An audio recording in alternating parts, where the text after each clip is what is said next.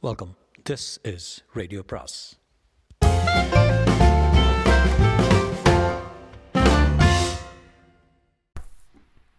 அனைவருக்கும் அன்பு வணக்கம். சுஜாதாவின் ஆஸ்டின் இல்லம் பாகம் ஐந்து. முகுந்தனுக்கு எல்லை மீறிவிட்டோமோ என்று அப்போது தோன்றியது. தன்மேல் ரொம்ப கோபம் வந்தது. நிக்கில் கோணத்திலிருந்து பார்த்தால் அவனுக்கு நந்துவின் பிரச்சனை அமெரிக்கா போவதற்கு தடையாக வந்திருக்கிறது ஒன்று. இதனால் அவன் வெளிநாடு செல்லும் சந்தர்ப்பம் கலைக்கப்படலாம் என்கிற பரபரப்பு அதிகமாகுமே தவிர சகோதர பாசம் முன்னிற்காது. எல்லோரும் சுயநலக்காரர்கள் தான் சுயநலத்தின் எல்லை தான் வேறுபடுகிறது. பெரியப்பா அதற்குள் ரிசீவரை ஃபோனில் வைத்து பிடுங்கிக் கொண்டு அடா முகுந்தா ஏன் ரெண்டு பேரும் அழறாங்க என்ன திட்டினா குழந்தாளா இல்லை பெரியப்பா நந்துவுக்கு கவலை தரும்படியாக இருக்குது. இந்த சமயத்தில் வீட்டில் தனியாக விஷமம் பண்ணிகிட்டு இருக்காங்க. நந்துவுக்கு என்னன்னு சொன்னாரே? மஸ்குலர் என்னவோ சொன்னார் டாக்டரு டெஸ்ட் எடுக்கணுமா? தசை நார்கள்லாம் வீக்காக இருக்கான் இதை சொல்ல டாக்டர் வேணுமா? உகுந்தா நீ கவலைப்படாத. கோட்டைக்கல்ல பிழிச்சல் வைத்தியம். அது ஒரு மண்டலம் எடுத்துக்கிட்டா போதும். இல்லை பெரியப்பா இது பார்த்தா சீரியஸ் போல் இருக்கு. எந்த டாக்டர் சொன்னா ரமேஷா? இல்லை ரமணா ராவ்னு சைல்டு ஸ்பெஷலிஸ்ட்டு அவங்ககிட்ட எல்லாம் எதுக்கு போகிற நீ? பாரு இந்த பெருசுப்படுத்தாத நான் பிள்ளை பேரில் ஒரு லட்சார்த்தனைக்கு சொல்லி வச்சுருக்கேன். பெருமாள் கோயிலில். கார் லிவர் ஆயிலும் வாட்டர் பரிசும் நான் சொல்கிற மாதிரி கொடுத்துருந்தா இந்த சிக்கல் வந்திருக்காது. முகுந்தன் விரக்தியுடன் ஃபோனை வைத்த போது பானு என்ன சொன்னார்? வராரா வரமாட்டாரா? ஒன்றுமில்ல எல்லாம் சரியாக போய்டும்னு சொல்கிறாரு அப்படித்தான் நானும் நினைக்கிறேன் பிள்ளைக்கு ஊட்டம் போதாது சிக்கன் சூப் இல்லாத புஷ்டியான ஆகாரம் ஏதாவது கொடுத்தா சரியாயிடும். இந்த மாதிரி ஸ்பெஷலிஸ்ட்டுக்கெல்லாம் பணம் பிடுங்குவாங்க. நந்து பொருட்படுத்தாமல் அமர்ச்சித்திர கதா படித்து கொண்டிருந்தான். காரில் இருந்தபோது நந்து பிடித்து கொண்டு தடுமாறுவது அனியற்கையாக இருந்தது. இப்படியே எப்பவும் காரில் ஏறுவான். ஆமாம் நீங்கள் எப்போது கவனிச்சிருந்தா தானே? டாக்டர் நாளைக்கு ரிப்போர்ட் கொடுக்குறேன்னு இருக்காரு. நல்லபடியாக வந்தால் சரி என்றாள். நந்து முன் சீட்டில் முதுகை சரிந்து உட்கார்ந்திருந்தான். சரியா உட்காரு நந்து. என்று மு முகுந்தன் அதட்ட என் பிள்ளையை தட்டாதீங்க ஏற்கனவே களைச்சிருக்கான் என்றாள் பானு.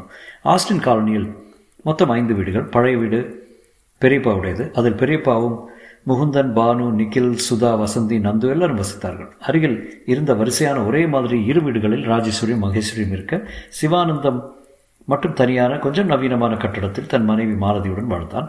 சிவானந்தம் வீட்டுக்கு மட்டும் காம்பவுண்ட் திறந்து அந்த பக்கம் வழி பண்ணியிருந்தால் அந்த வீட்டுக்கு வருவோர் போவோர் பெரியப்பா தன் வீட்டிலிருந்து கவனிக்க முடியாது.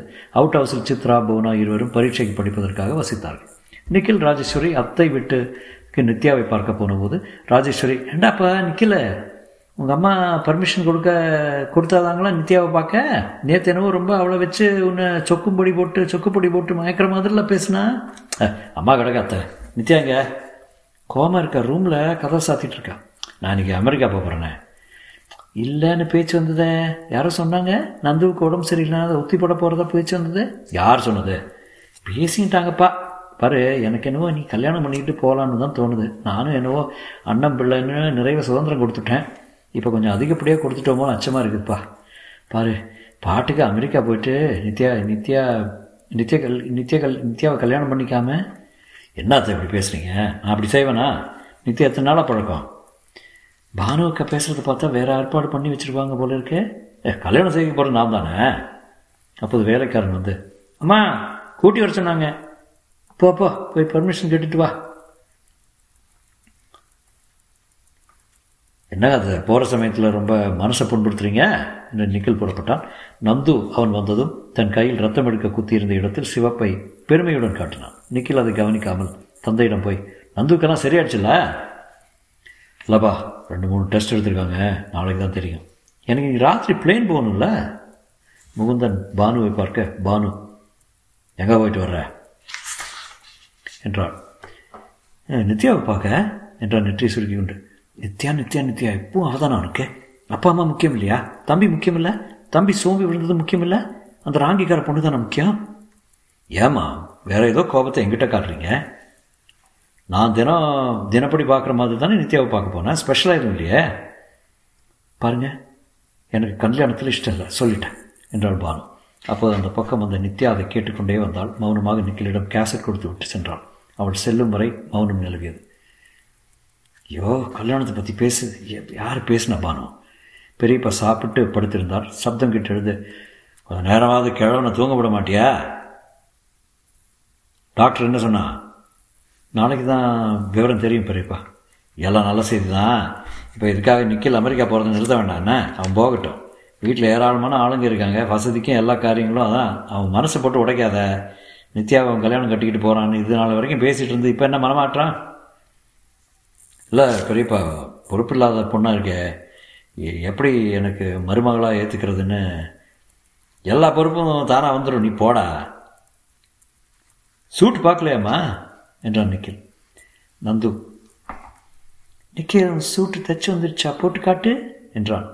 நிக்கில் நந்துவை தூக்கி கொண்டே உள்ளே சென்றான். பெரியப்பா எதுக்காக பெரிய டாக்டர்னு போனேன் ரமேஷ் தான் வர பையனுடைய ஜாதகத்தை எடுத்து வை. கடலங்குடி ஜோசியர்கிட்ட காட்டினா பளிங்கு மாதிரி சொல்லுவார். நிக்கில் தன் அறைக்குள் நந்துவை அழைத்து சென்றான். கண்ணாடிக்கு முன்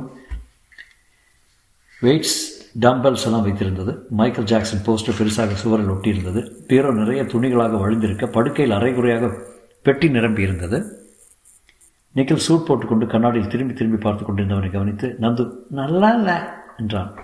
நான் போன அப்புறம் உனக்கு தான் நந்து இந்த ரூமே அலமாரியில் புத்தகங்கள் ஒன்றை எடுத்தான். த நெய்பர்ஸ் ஒய்ஃப் அதெல்லாம் நீ படிக்கக்கூடாது போய்ட்ரி இருக்கா? அதெல்லாம் நான் படிக்கிறதில்ல என்றான்.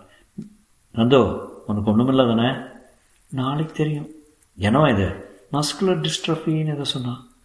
அமெரிக்காவிலேருந்து மருந்து வாங்கி அனுப்புகிறேன் கவலைப்படாத. படுக்கையில் உட்கார்ந்து கொண்டு நன்கு வெற்று பார்வை பார்ப்பதை கவனித்து கமான் சேரப் என் யங் என்று அவனை கட்டிப்பிடித்து அழுத்தினான். சிவானந்தம் அவுட் ஹவுஸ் போய் புவனாவின் சித்ராவையும் விசாரித்தான். என்னம்மா எப்படி படிப்பெல்லாம்? நல்லா படிக்கணுமாம்மா என்றான். நான் கொடுத்த புக்ஸ் எல்லாம் உபயோகமாக இருக்கா சித்ரா? என்றான் சிவானந்தம். சித்ரா அவனை அதட்டலாக பார்த்தான். புவனா என்ன புஸ்தகம்? என்றான். டெக்ஸ்ட் புக்ஸு சித்ரா நாளைக்கு மாலதி அக்கா கொச்சின் போகுது. ரெண்டு பேரும் அங்கே வந்து படிங்க. ஐயா வீடியோ பார்க்கலாம். எம்டிவி பார்க்கலாமே? சித்ரா வேண்டாம் வேண்டாம். நாங்கள் வரல மாமு. இங்கேயே இருக்கோம் என்றான். நீ வராம போவே பார்க்கலாம். அதட்டி விட்டு சிவானந்தம் சென்றான். மாலதி ஜன்னல் வழியாக சிவானந்தம் அவுட் ஹவுஸ்லேருந்து வருவதை கவனித்தான் சிவா வந்ததும் மருமங்கள்லாம் நல்லா படிக்குதான்னு விசாரிச்சாங்களா? என்றான். ஆமாம் கடுமையாக படிக்குதுங்க. நாளைக்கு கொண்டு பே ரெண்டு பேத்தியும் இங்கே வந்து படிக்க சொல்லியிருக்கேன். நீ கொச்சிக்கு போகிறல்ல நான் கொச்சிக்கு போகல என்றாள் மாலதி. தாட்டியாக கன்னத்தின் கீழே சதை தொங்க போட்டு இரு இருந்த உடைகளை அங்கங்கே மீறிய தேகம் நல்ல சிவப்பு உடம்பு நெற்றியில் அகல குங்குமம் வட்டமான அம்மன் முகம். நான் அந்துவுக்கு உடம்பு சரியில்லை பானுக்கா சொல்லிச்சு. அதனால் இருந்து ஏதாவது உதவி செய்துட்டு அடுத்த வாரம் போகலான்ட்டு ஸ்திர புத்தியே கிடையாது உனக்கு. ஏன் ஏமாற்றமா? என்ன சொல்கிற நீ புரியல? புரிஞ்சுக்கிட்டே புரியலன்னா எப்படி? சிவானந்தத்தின் கைகள் நடுங்குவதை கவனித்தாள் போய் ஒரு பெக் அடிச்சுட்டு வந்துடுங்க அப்போ தான் நிற்கும் என்றான். மறுதினம் காலை பத்து மணிக்கு டாக்டர் ரமேஷ் முகுந்தனுக்கு ஃபோன் பண்ணார். வாங்க ரிப்போர்ட் வந்துருச்சு. என்னாச்சு டாக்டர்? ஃபோனில் சொல்ல வேண்டாம் நீங்கள் மட்டும் வாங்க சீக்கிரம். டாக்டர் ஏதாவது சீரியஸ்னு சொல்லிடுங்க நீங்கள் வாங்கலேன் ஃபோனில் வேண்டாமே என்றார் முகுந்தன் கெட்ட செய்திக்கு தயாரானான். டாக்டர் ரமேஷை தேடி போனபோது அவர் பேஷண்ட்டுகளை பார்த்து கொண்டிருந்தவர் முகுந்தன் வந்திருப்பதை அறிந்து உடனே வெளியே வந்து முகுந்தனை அழைத்து கொண்டு அடுத்த அறைக்கு போய் கதவை சாத்தி கொண்டார். அறையில் பல புத்தகங்களும் பேரேடு அட்டைகளும் சாம்பிள் மருந்துகளும் அடுக்கி இருந்தன ரமேஷ் மேசை விளிம்பில் உட்கார்ந்து முகுந்தன் நந்துவுக்கு மஸ்குலர் டிஸ்ட்ரஃபி உர்ஜிதமாயிடுச்சு டெஸ்ட்டில் அதனால் அந்த பையன் அதிக நாள் உயிரோடு இருக்க மாட்டான். தொடரும்.